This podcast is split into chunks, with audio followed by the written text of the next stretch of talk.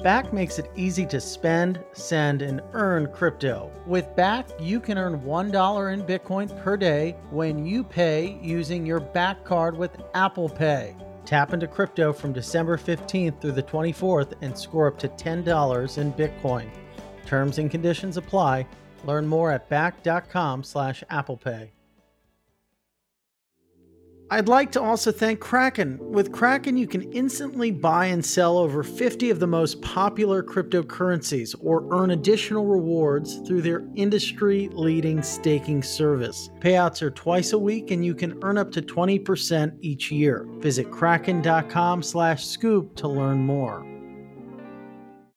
Earn more with your crypto on Kava. Kava is a fully integrated, decentralized finance platform that puts the power of lending, borrowing, and trading in the hands of users. Find out how you can take control of your crypto and earn industry-leading yields at kava dot io today.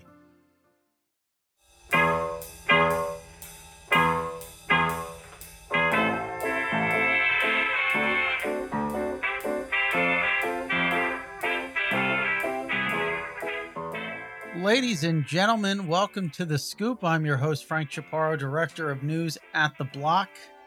And today on the show, we have a very special guest joining us on the other side of the mic. I think this is either his fourth or fifth time with us on the program. I, I didn't count before we started recording. Sam Bankman-Fried, C E O of F T X, and of course, the founder of Alameda Research.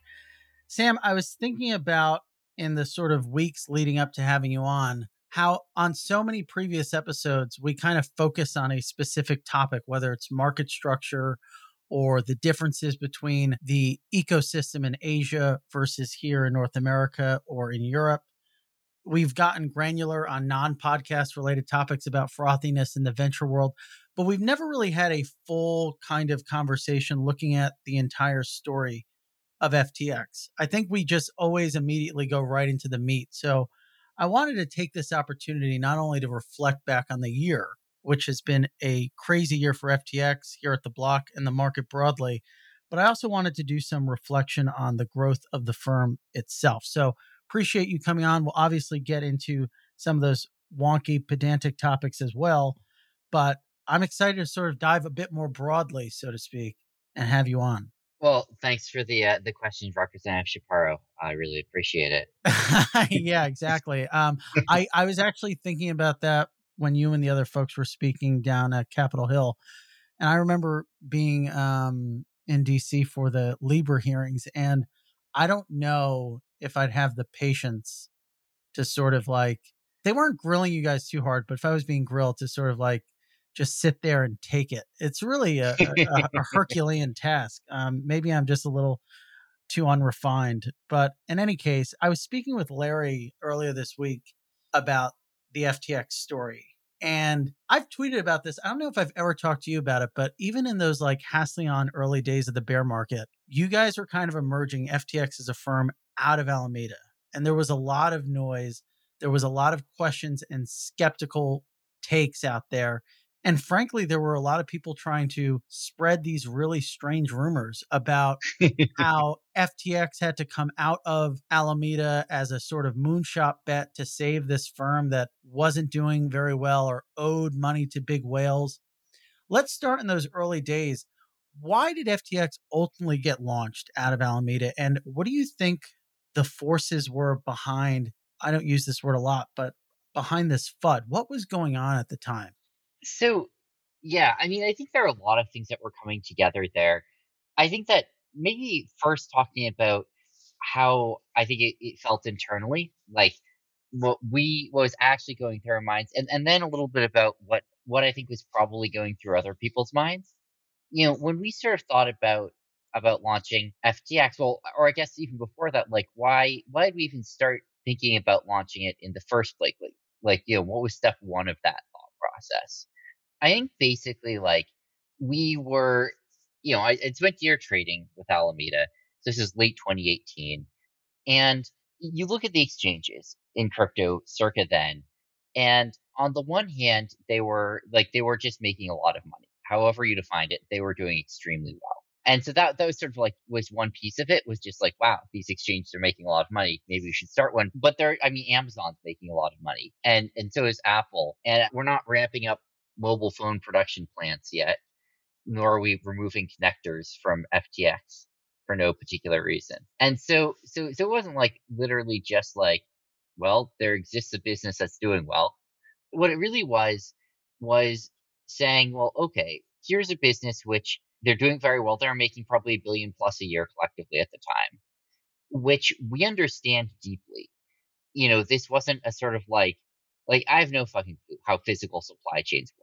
It's like an, the honest answer, right? Like if I had to build Amazon, right? Like step one is like get something shipped to a warehouse. I, I don't I don't know, right? Like I don't even I don't even really know where kind of how to start that conversation. Do I have to go bald? Right. You know, maybe that's maybe there's a reason for it. And if there were, we wouldn't know, right? It's not like I'm, I'd be like, well, yeah, no, I can't think of any reason for going bald there. So that's clearly not relevant to the business model. It's more like, well, I mean, I am, I, you know, I, I guess like I, I don't see why that would be true, but there are a lot of things I don't see. So, you know, maybe, maybe it's important. Um, and so, so I think that sort of is one important piece of context there, which is that like there are businesses that were doing well, and that we kind of felt like, all right, you know, we could probably build this, you know, like I, I can sort of think about how one would do that.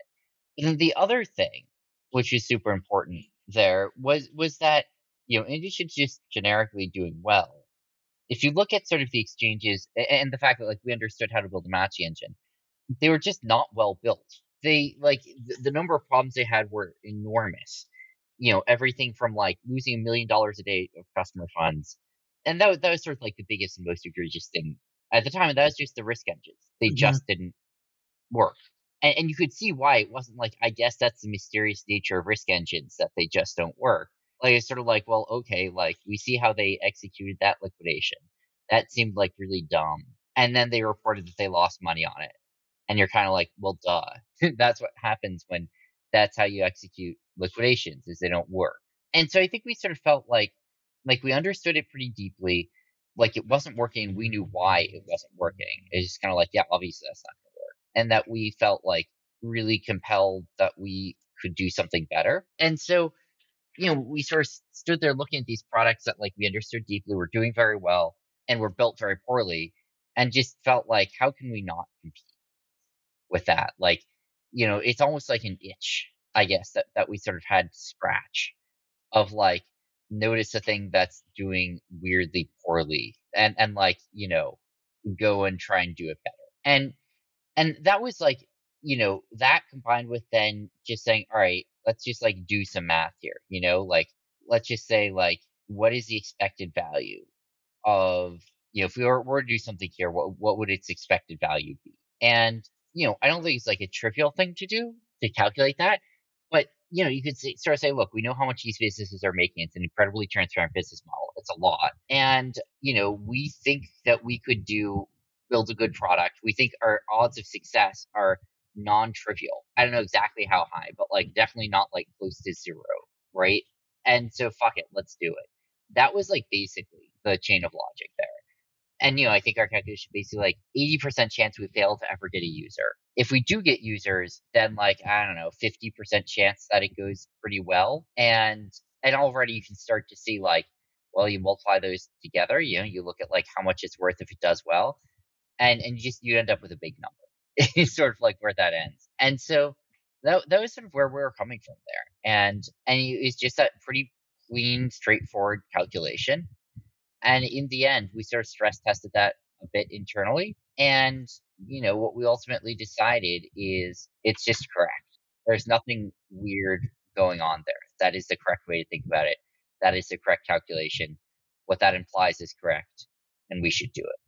So you kind of illustrated what the bear case was when identifying whether or not this was a smart business decision or a smart business to launch.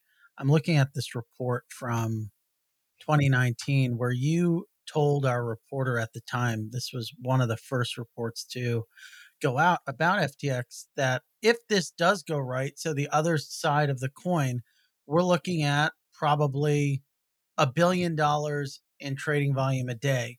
That was, in your mind, the very successful scenario for F T X. Yep. I just checked for November, which was a slower month than others in the year. F T X clocked in for just futures volumes. Maybe it's just, just Bitcoin futures volumes, one hundred forty-four billion a day. So we ended up getting to that more lofty goal. Yep. And surpassing yeah. it in some instances. Yeah. It, I mean, it, things ended up going so much better than we thought they even could. And I think it's an interesting question of why. Like, did we get something wrong there? And I'm kind of not sure exactly what the answer is to that, of whether we got something wrong and should have realized that it might go massively better than it did. You know, I think some of this is that, like, you know, I basically think that, like, it was, I think we, we f- certainly just got lucky to crypto going on. Like, that was clearly yeah. a big piece of this, that we didn't sort of, like, from first principles derive that that was going to happen. In fact, we didn't even really consider it a likely possibility that it would go up nearly as much as it did. If you remove that factor, right, if you take a factor of five out of everything, then you're looking at something that looks more like slightly more successful than I think our, our sort of like successful case. Well, I would venture to guess that that conservative original outlook is tied to a degree of your, I wouldn't say lack of enthusiasm, but your more sort of, you know, more reserved overall view of crypto, at least at that time. You weren't necessarily some sort of evangelist, right? So you clearly saw a business opportunity in taking market share from exchanges that were not executing as well as you thought you could execute, but you didn't necessarily envision a ten x, one hundred x opportunity in what crypto could do, perhaps, or maybe at least Bitcoin. Yeah, I think that's sort of fair. You know, I think that, like, I was excited about it, but I, I think I was still learning about it, frankly, at the time. Like, I was not an expert on crypto when that happened. You know, it's far from that. And and I think that showed to some extent. And uh, and I think that it, it would be a while before I was anything closer to an expert there. Okay, so you have this situation where you have a former Jane Street trader. He's not necessarily an expert. He's he's a self-admitted non-expert in crypto per se, an expert in trading technology, perhaps. And yet you still have folks back then that were really afraid, right? I mean, like I said, we got these high-profile tips from multiple people that there was something going on and F T X was the bailout. Why do you think that there was this backdrop of F U D? And maybe I'm just overblowing it because I was in the center of it, but it seems strange, especially when juxtaposed with the success. And I don't want, you know, to poo-poo those naysayers too much or uh, hype you up too much, but I find it very fascinating. Like, you know, were you in the background kind of pushing people out of the way or rubbing people the wrong way, rather? What was going on? It's an interesting question. And you know, we felt this very much internally where, you know, we did see that. And it was like one of the bigger things that we had to contend with early on um, and that we had to, to address. But at the same time, you know, it's obviously a little bit harder to address given that we didn't feel like we knew exactly even what or why it was. But I, I think, you know, in retrospect, what was going on there, you know, I think a lot of this is, first of all, it was a pivot that people just didn't do much.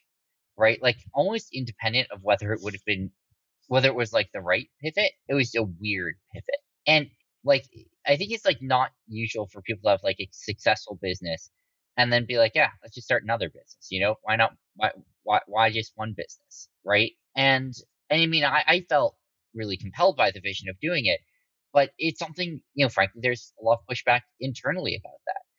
You know, a lot of people are like, wait, why are we doing this? You know, like, why don't we just focus on trading? Trading seems to be going well.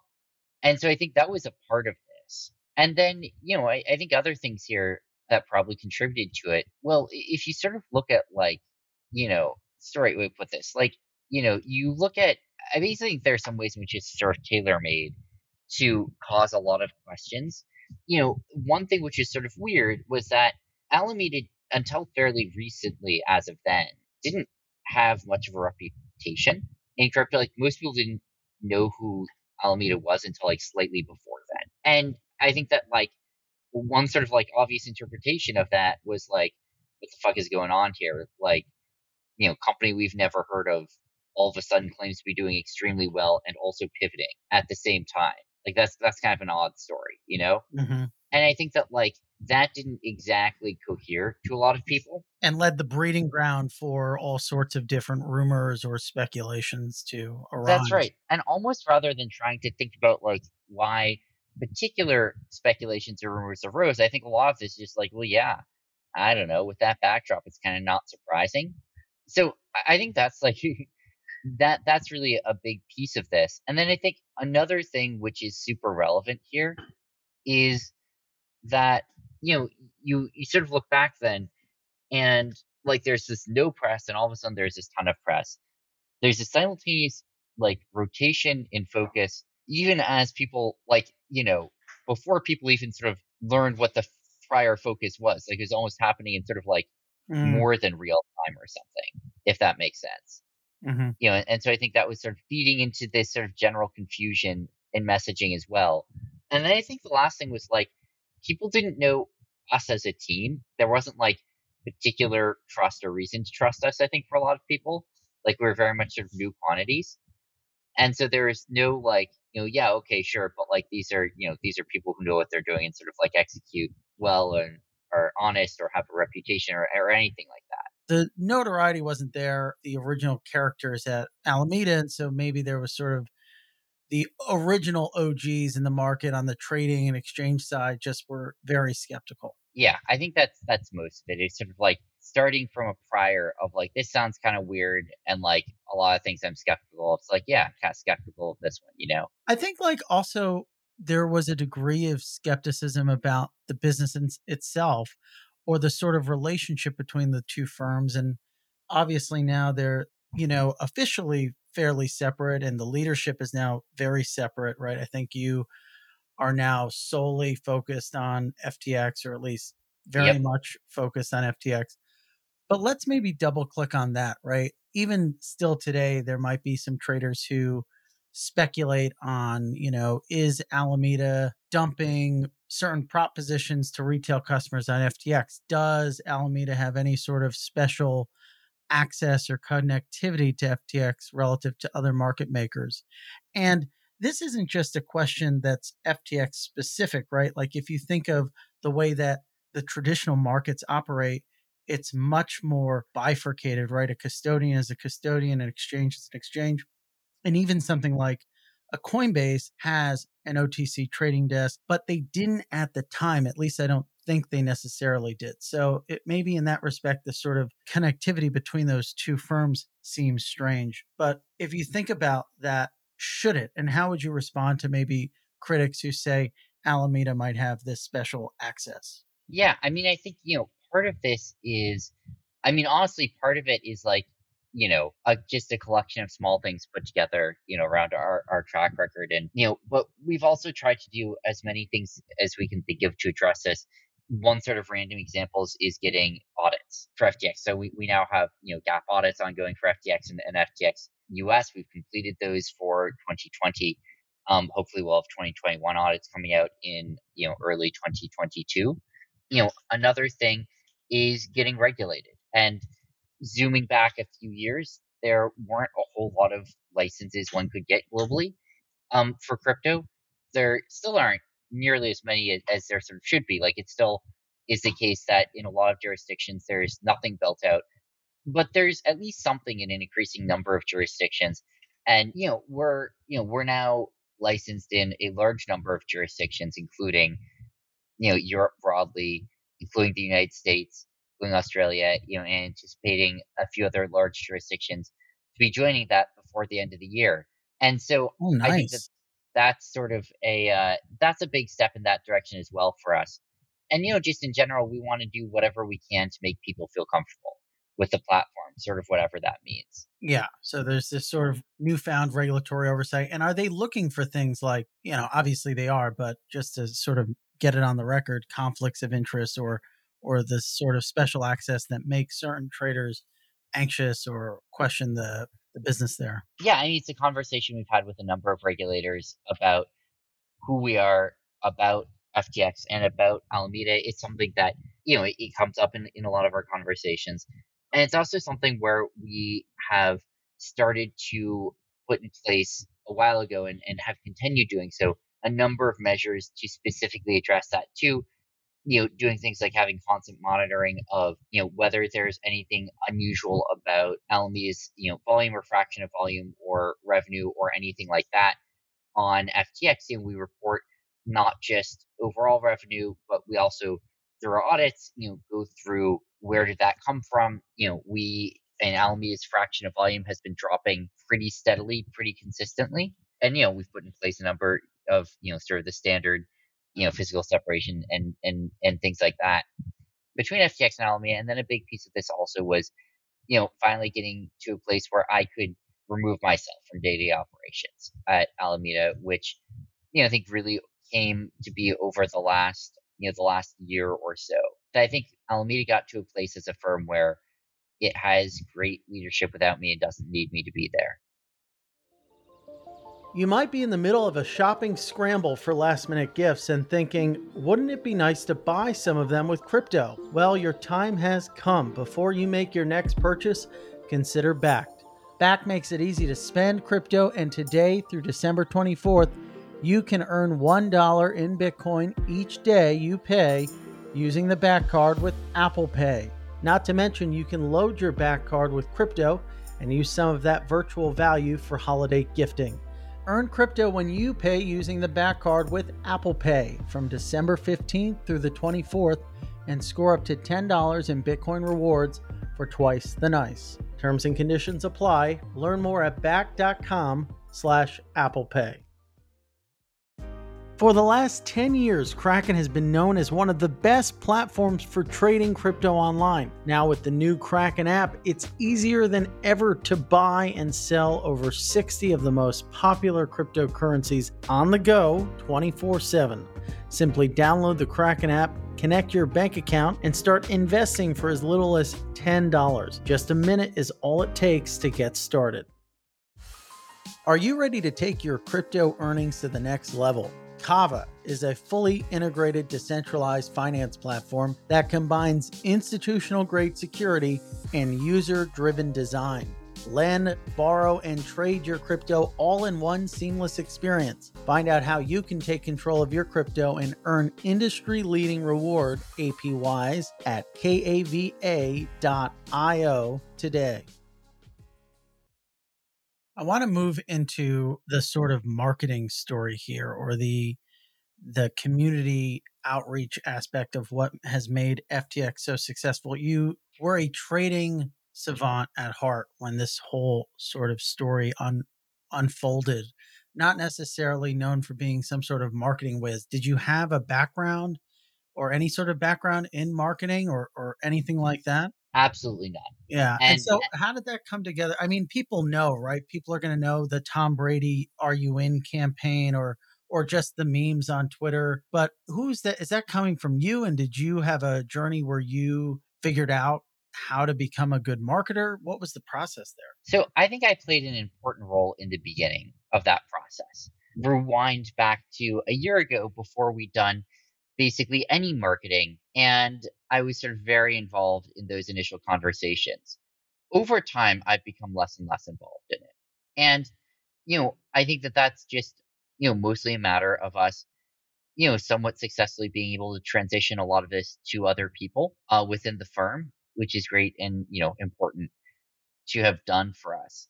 Uh, but I was, uh, I was super involved in, I think, like that, that, that very original build out and in sort of ideating what we were doing and why. So what was the ethos of that original marketing mission? So I think it was basically like, I mean, why do any of it in the first place? You know, I think the biggest things that we were thinking about were, look, we're, I mean, we're really coming from behind on brand. No one knows circa a year ago, no one outside of the core crypto ecosystem, you know, knew who we were.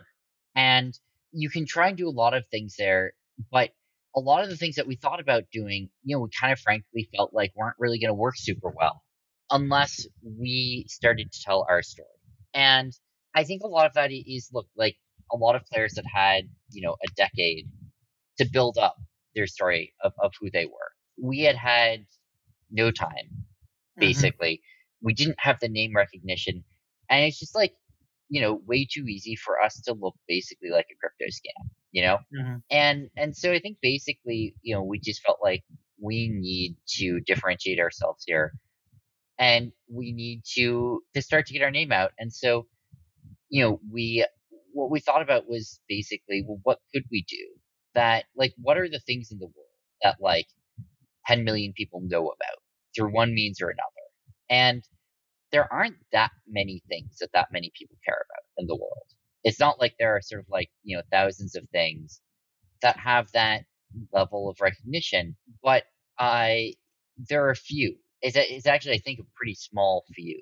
And that's really where all this started from. It's like, what are those few, and what could we be doing to to reach out through those? And I think that, you know, the biggest things that we were thinking about there were, well, what are the celebrities? What are the the games? What are the things that do have that level of recognition? I think the first thing that we came up with, and, and you know, before we started branching out, was sort of narrowly, you know, at least much more narrowly tailored to this, was stadiums.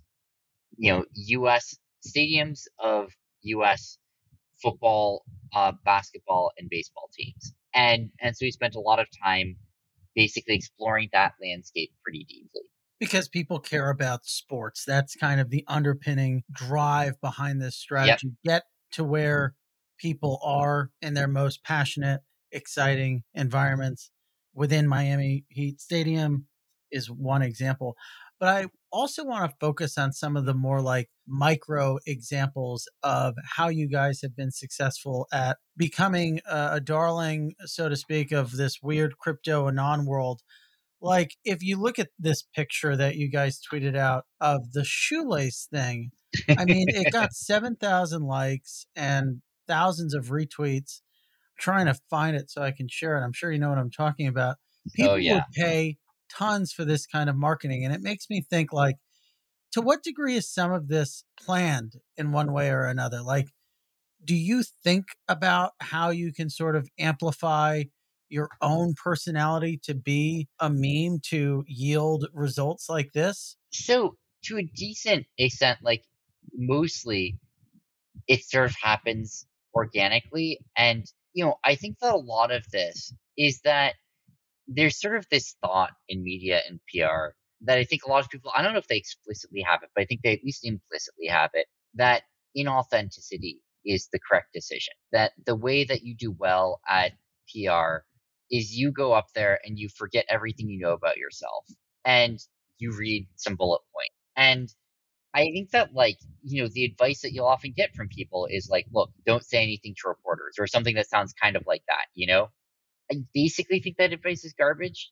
Like, I basically think that, like, you're not fooling anyone. But like, you do put your neck out a little bit, and that can leave you vulnerable. Have you oh, ever absolutely. maybe said something that you really wish you could have walked back on? Oh yeah, I've I've had some dumb tweets. I don't think they were horrific, but they were dumb. Like, I sort of tweeted them and like, oh, okay, yeah, that was kind of dumb.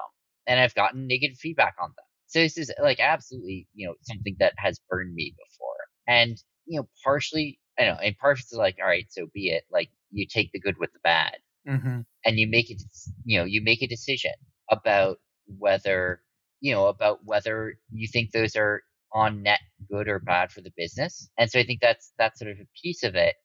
I think another piece of it is basically like, you know, like, where are you as a business, right? Like, are are you trying to to get more attention or less? And if you're just not trying to get any attention as a business, obviously that's going to make the case for sticking your neck out at all less compelling. But I think, like, one thing we've seen with Facebook, or I, I guess Meta now, I don't Like they, they have tried to keep their head down a lot. And I mean, I think inauthentic is almost like their brand strategy in a lot of ways, you know, like, it's sort of, that's what I think of very strongly when I sort of see how they interface with the press. I don't think it's gone super well for them. So to what degree do you want to be like the anti-Zuck? I think that, like, I don't know that I like necessarily want to have too closely to exactly the anti that, because that's gonna almost certainly end up losing a, losing a lot of upside because it's too focused on on the downside. But I definitely think it's like a very different approach from that is is I think what I'm aiming for. Mm-hmm. We we kind of focused on on the meme aspect, and it sounds like Some of it is maybe done on purpose. What's the shoelace thing? Is that just how you do your shoes, or? Oh, that's just how it came. I mean, that was... People speculated that you got that outfit that morning. That is basically correct. I mean, that's basically the story. It's like, I I was like, fuck, I need some new shoes. Like, I don't, I'm not supposed to show up in like slightly stained, you know, tennis shoes to a congressional hearing. So I got some new shoes and I like just didn't, didn't bother like relacing them or anything like that. And, you know, for whatever reason, that that's how they came laced. And, and then, you know, I got to the hearing and, and that's, that's how my shoes were. So I'm gl- I'm glad we're kind of getting to the hearing, because I, I do think this is an important component of the story. When we think about the earliest days of F T X and of, of Sam in crypto, like I said, you weren't necessarily this enthusiast, this devotee of the space. You just, I think, wanted to build a business that worked for customers and, you know, obviously to an extent make a, a reasonable fortune. But that's not exactly what happened. To a degree, you are now one of the most recognizable faces and almost, you know, a now vanguard of the market. Do you like that? Did that? Did you have to get used to that and accustomed to it, or was that actually part of the plan too? So I think it felt somewhat natural is maybe the way I would frame it. Like, I think that it felt, I felt pretty comfortable doing it. I don't think that it was sort of always the plan or anything like that. But, you know, I think that it, it did like, and, and I think a lot of this, I, and I think again, there are some parallels here where I think part of how this felt to me was sort of like, look, like, I think this space needs, like, it sort of needs new public perception in a lot of ways. Like, I think, I don't think crypto has always put its best foot forward in front of anyone, but especially in front of regulators. And so I think a lot of this was basically feeling like, you know, sort of something similar to, to, you know, what we felt when we built F T X in the first place of like, you know, here's a really important thing that just isn't being done super well right now. And maybe we could do it better. If you think about the regulatory environment, right, obviously the the bit license has been a scourge for many industry participants, extremely expensive to get, extremely expensive to operate yep. in the state of New York. There's a patchwork of different regulations. And also like this overhanging narrative that I think for the first time was cracked significantly with this recent hearing, which is the fact that crypto is unregulated, that every market participant is not beholden to some sort of regulator, which obviously is not the case. And I think this was outlined by you and many of the other folks down there. And it seems like that message is finally sticking. Yeah. I think when crypto was first kind of unleashed into the public policy eye, it was through the most one of the most hated or controversial companies in tech, and a firm that's very unpopular among the sort of upper echelons of D C. And now we kind of have a new opportunity. Back then, there were really no large crypto unicorns. Today, there are, at our most recent count, seventy, right? So there's a lot of firepower, a lot of money that's at stake, and a lot of jobs. So I think the regulators and the policymakers have to be forced to rethink this. But I will I will ask it, you know, you were a contributor to President Biden. That made a lot of headlines. He obviously has his own internal working group on crypto. Overall, it seems like, and and this is the question that I have for you, that the Democrats seem a little more anti-crypto than maybe the Republicans. Why do you think that is? And and do you have an opinion on whether crypto itself has some sort of political, you know, or ideological position? You know, I know you're, you're fairly more closely aligned with the left. Do you view crypto as not being in that category? Yeah, it's a good question. And I think what I'd say is like um, something like hopefully not, um, is that I don't think that it needs to be politically aligned, and I don't think it's good or healthy for it to be. Um, like I, I think that in an ideal world, it would be totally bipartisan. And, you know, I sort of wish it were more like that today. I think that that like it's hopefully optimistically moving in that direction over time. And I think it is moving in that direction over time. And I think this hearing was was, was actually some movement in that direction. Um, I think that, you know, I was sort of that the hearing was more bipartisan and you know, more level-headed than most that we'd seen, and I was really happy about that fact. I think that, like, the things that, that I guess I've been looking at the most on this front are, you know, like, you can view it through a partisan lens, and I think that to the extent that's the way it's being viewed, we've sort of lost. Like, I, I think that's not the healthy way for it to be viewed. Um, I think that the way that I would hope it would be viewed instead is much more from the perspective of it's going to be regulated. It's going to be more regulated than it is today. That's just a fact. You know, taking that as it is, what can we do to have that regulation make the industry stronger and not weaker, um, and help, you know, protect consumers rather than, you know, accomplishing sort of any other arbitrary or, you know, r- rather than accomplishing sort of arbitrary goals that don't have much purpose. And, and I basically think that there's a lot of progress that could be made on that front, and that that we could be, you know, we could end up in a much better position than we're in today because of that. But, but you know, we probably have to be somewhat intentional about it if we're going to do that. I think it's not exactly going to happen by accident. Um, when you see someone like Elizabeth Warren, the senator from Massachusetts, say DeFi is the most dangerous part of crypto, or other politicians sort of taking these more aggressive stances on DeFi, stablecoins, we've seen questions of their systemic risk. Does that concern you? And does it concern you to see pushback against products like Coinbase's Lend? And how do you see it resolving?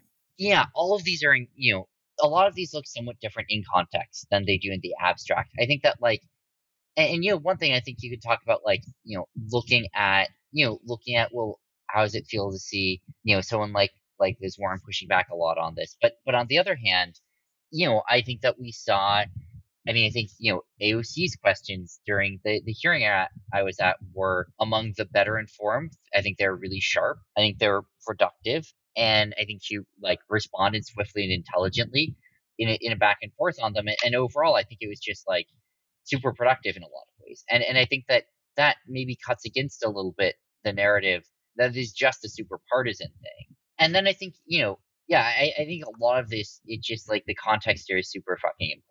And, you know, this is all not just a theoretical thing, and, and it often looks different in practice than it does in theory. And I think that, like, when you look at, you know, worries about stablecoins, I think those are completely reasonable worries for people mm-hmm. to have. And I think it, frankly, would be a little bit weird if you weren't at all worried about that. I think that, like, these are, you know, large financial instruments, which are not super well understood. They're not super transparent in some cases. And I think it's, like, healthy for regulators to be looking at that. I, I think the big thing that I would say is, cool, you know, that's the perspective you're coming from here, which I think is, is completely reasonable. Let's do something concrete to address that, right? Like, what is the worry here? The, the worry with stablecoins, I mean, I think the biggest one by far is, what if they weren't backed as I said they were, right? What if a stablecoin says that it is backed one-to-one by the dollar, but instead it's a, it becomes a trillion-dollar stablecoin with a billion dollars of reserves, where it's like ninety-nine point nine percent unbacked? That'd be pretty bad. Yeah. Um. And so, what do you do about that? You know, you could you could sort of like just sort of grandstand and be like, ah, oh, stablecoins, they're so scary. Or you could like create a regulatory framework whereby stablecoins in the U S have to like have daily attestations of exactly what their reserves were, have periodic audits to confirm that their attestations are, are correct, and, you know, have, have federal oversight of that.